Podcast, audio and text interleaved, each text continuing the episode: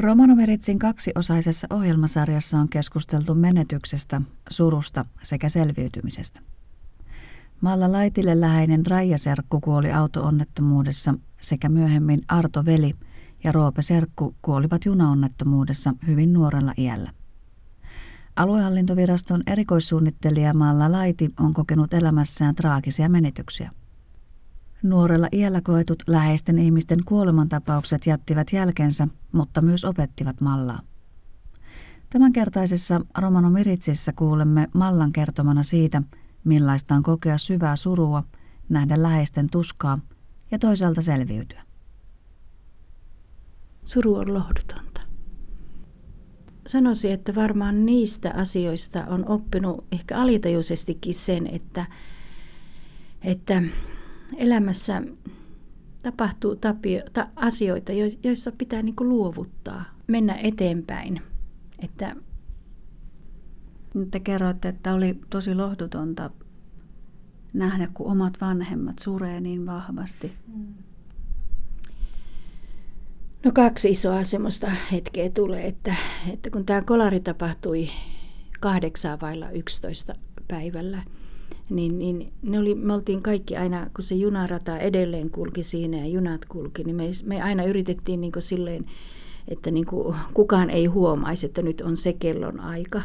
Sitten kerrankin oli silleen, että, että me katsottiin, että missä, ne, missä se Veija ja Irja on. Ja me etittiin, ruvettiin etsiä kaikkia hulluna, käytiin pitkät pihat ja huoneet ja kaikki, ja niitä ei näkynyt missään. Ja sitten, oli, sitten meillä oli niin toisessa rakennuksessa niin sanottu poikien huone, jossa pojat nukkuivat, ja siellä oli niin Arton, Arto nukku siellä myös, ja oli niin hänen peti. Ja, tota, ja, ja sitten me löydettiin, niin, niin, niin Veija ja Irja olivat polvillaan siinä Arton sängyn vieressä ja itkivät siinä sitten yhdessä. Se oli, se oli, se oli ihan kauhea hetki. Oli sitten hautajaiset ja kaksi arkkua laskettiin sinne hautaan, niin, niin tota, muistan, kun mä katsoin niin kuin mun vanhempia siinä, niin, niin, niin mustissa vaatteissa ja musta huivi päällä äitillä ja äiti katsoo sinne hautaan just silleen, niin kuin, niin kuin kaikki elämässä olisi mennyt ilman itkua ja niin suuri suru sydämessä. Ja sitten jälkeenpäin äiti sanoi, että,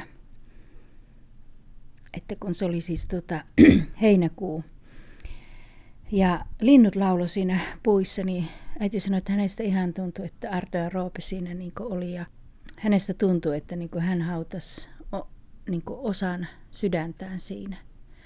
Ja sitten toinen oli siinä, että mun isä seisoo vieressä ja itkee ja puristelee käsiä niin edestakaisin, kun on niin, niin tuskainen ja lohduton ja varmaan just semmoinen olo, että haluaisi nostaa ylös sieltä haudasta eikä, eikä haudata sinne. Oli ihan kauheita hetkiä. Kuinka kauan kesti, kun aurinko alkoi jälleen paistamaan?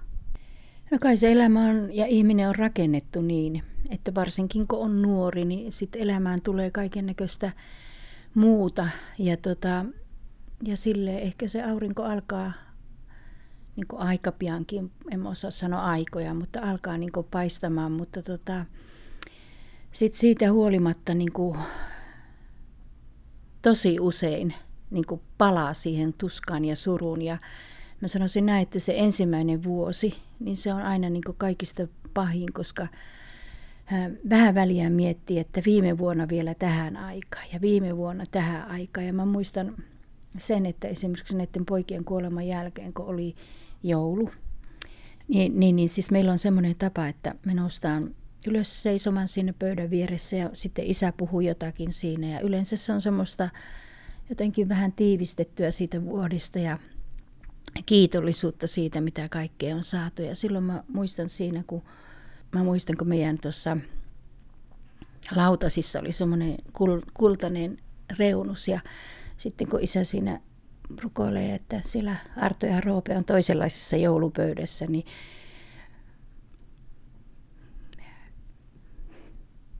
mä itkettiin siinä ja jotenkin se kultainen reunus siinä niin kiilteli mun silmien edessä ja sitten mä ajattelin just sitä, että niin, ajattelin silloinkin siinä, että niin elämä on tällaista.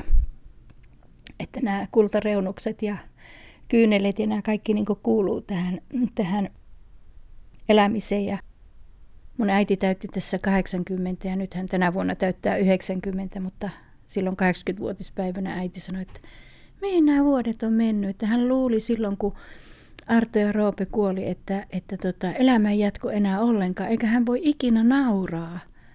Että kun tuntuu, että suu ei käänny hymyyn. Ja kuitenkin niin kuin heidänkin kohdalla niin elämä vei mukana ja, ja tota, miettii sitä just, että missä ne vuodet on, mihin ne on kaikki mennyt. Että niin siitä surusta kuitenkin niin kuin kuitenkin selviää, mutta sanon senkin, että kyllä silloin ensimmäisenä vuosina niin jotenkin koko aika yritti, varsinkin Rajan kuoleman kohdalla, mä yritin koko aika pitää Rajaa mielessä, koska mä ajattelin, että mä en halua ikinä unohtaa sitä. Että niin kuin siitä, siitäkin tulee ehkä vähän taakka, kunnes sitten taas kasvaa ja siitäkin asiasta eteenpäin tajua, että eihän se koskaan unohdu, että ainahan se on niin sydämissä. Mutta sanoisin näin, että, että onhan meidän ja niin kuin munkin elämässä ollut sitten muitakin suruja, suruja ja ihan, niin kuin, ihan kuolemaan kautta menetyksiä, mutta että jotenkin kaikista ne läheisimmät, niin kuin vaikka nyt Raija ja nämä mun veli ja Roope ja, ja mummo ja nämä, niin, niin, niin, niin jotenkin ne on niin kuin aina mukana ajatuksissa.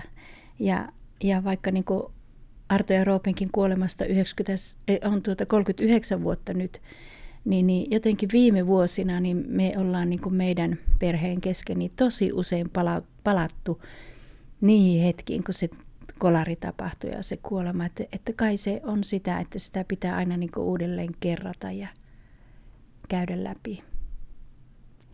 Ehkä se, että kun on käynyt niin, kuin, niin syvällä surussa, niin jotenkin näkee myös sen elämän niin kuin merkityksen ja sen, sen ilon ja elämän kauneuden.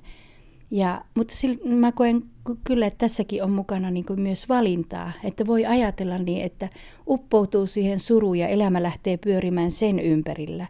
Tai sitten niin kuin jotenkin valitsee sen sille, että, että tämä ei siis tarkoita, että tämä on ihan puhdasta valintaa, mutta että semmoista prosessia, ajatusprosessia itsessään, että, että tämä tässä elämässä on paljon kauneutta ja, ja, ja, ja paljon niin semmoista, että elämä on niin elämisen arvoista ja sitten niin valita jotenkin semmoinen asennoituminenkin elämään, että, että meneekö mä niin tässäkin murheessa, oli nyt mikä murhe tahansa, niin meneekö mä niin eteenpäin vai jäänkö minä niin siihen jumittumaan, koska sekin on niin mahdollista ja monen kohdalla on jäänyt, että niin näkee sen, että elämä on jäänyt johonkin jumiin, joihinkin aikoihin ja, ja tapahtumiin.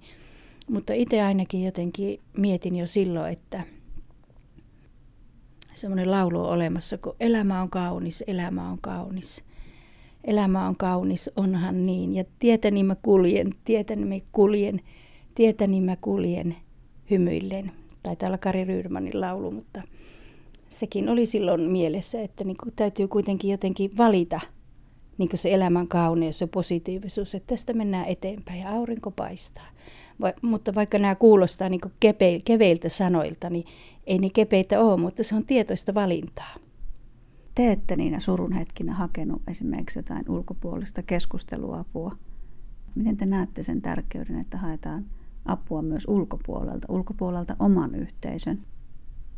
No siis kyllähän siitä surusta ja siitä tuskasta ahdistuksesta pitää puhua. Mutta jos ei ole sitä mahdollisuutta, että siitä voisi jonkun ihmisen kanssa niin kuin, niin kuin käydä sitä surua läpi, niin kyllä mä sanon, että kyllä kannattaa johonkin kriisiapuun hakea, koska muuten sä et pääse pyö, niin kuin niistä omista pyörivistä ajatuksista eteenpäin. Ilman muuta se puhuminen on hirmuisen, hirmuisen, hirmuisen tärkeää.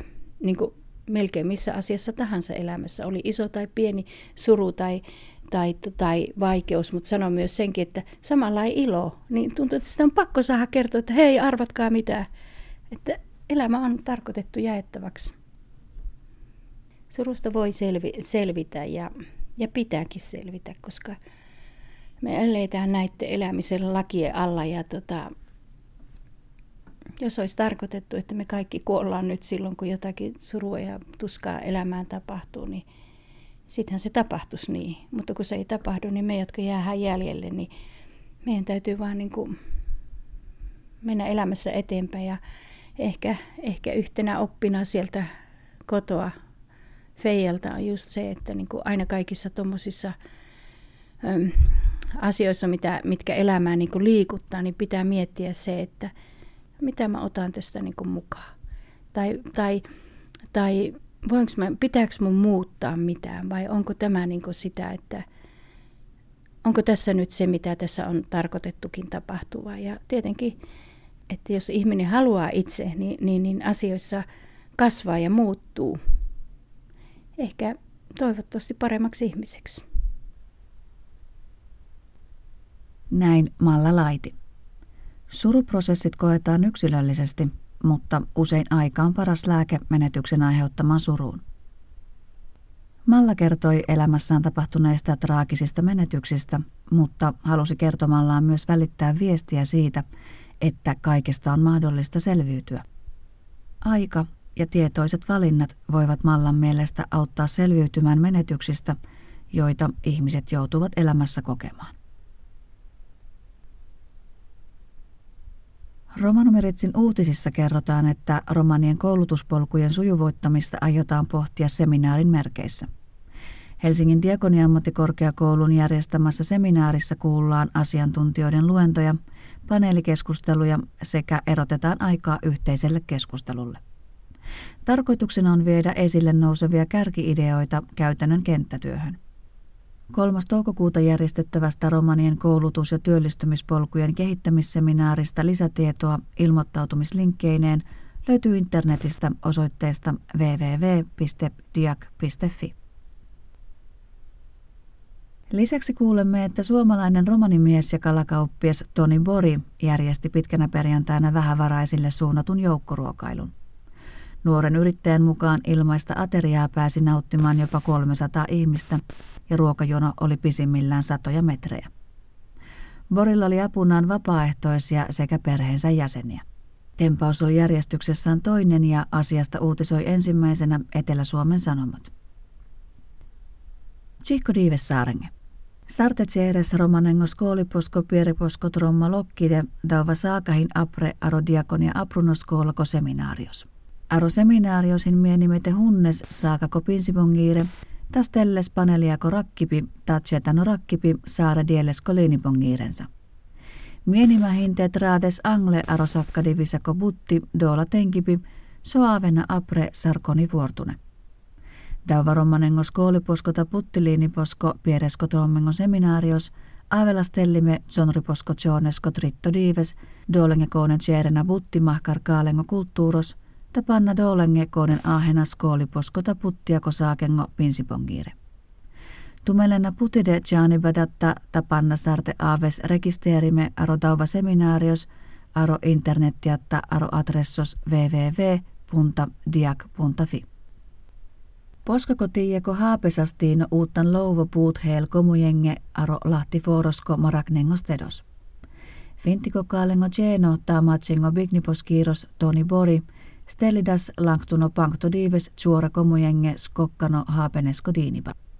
Dauva terno frestiposkiirosko uuttan louvo haape sas putide sartriin hel komuje, ta haapenesko sas puut hel aali lankto. Borilias jälpypä voluntaariako buttikiirenna, talesko ieko huupako lentenna. Davasas duitovar stellimme fanipa tasakiatta dias neevipa anglunes Etelä-Suomen Sanomat. Taisassaar neevipi akakurkes aro romano miritsiatta, neevipi rapidastumenge Miriam Schwarz, Aachen deuleha.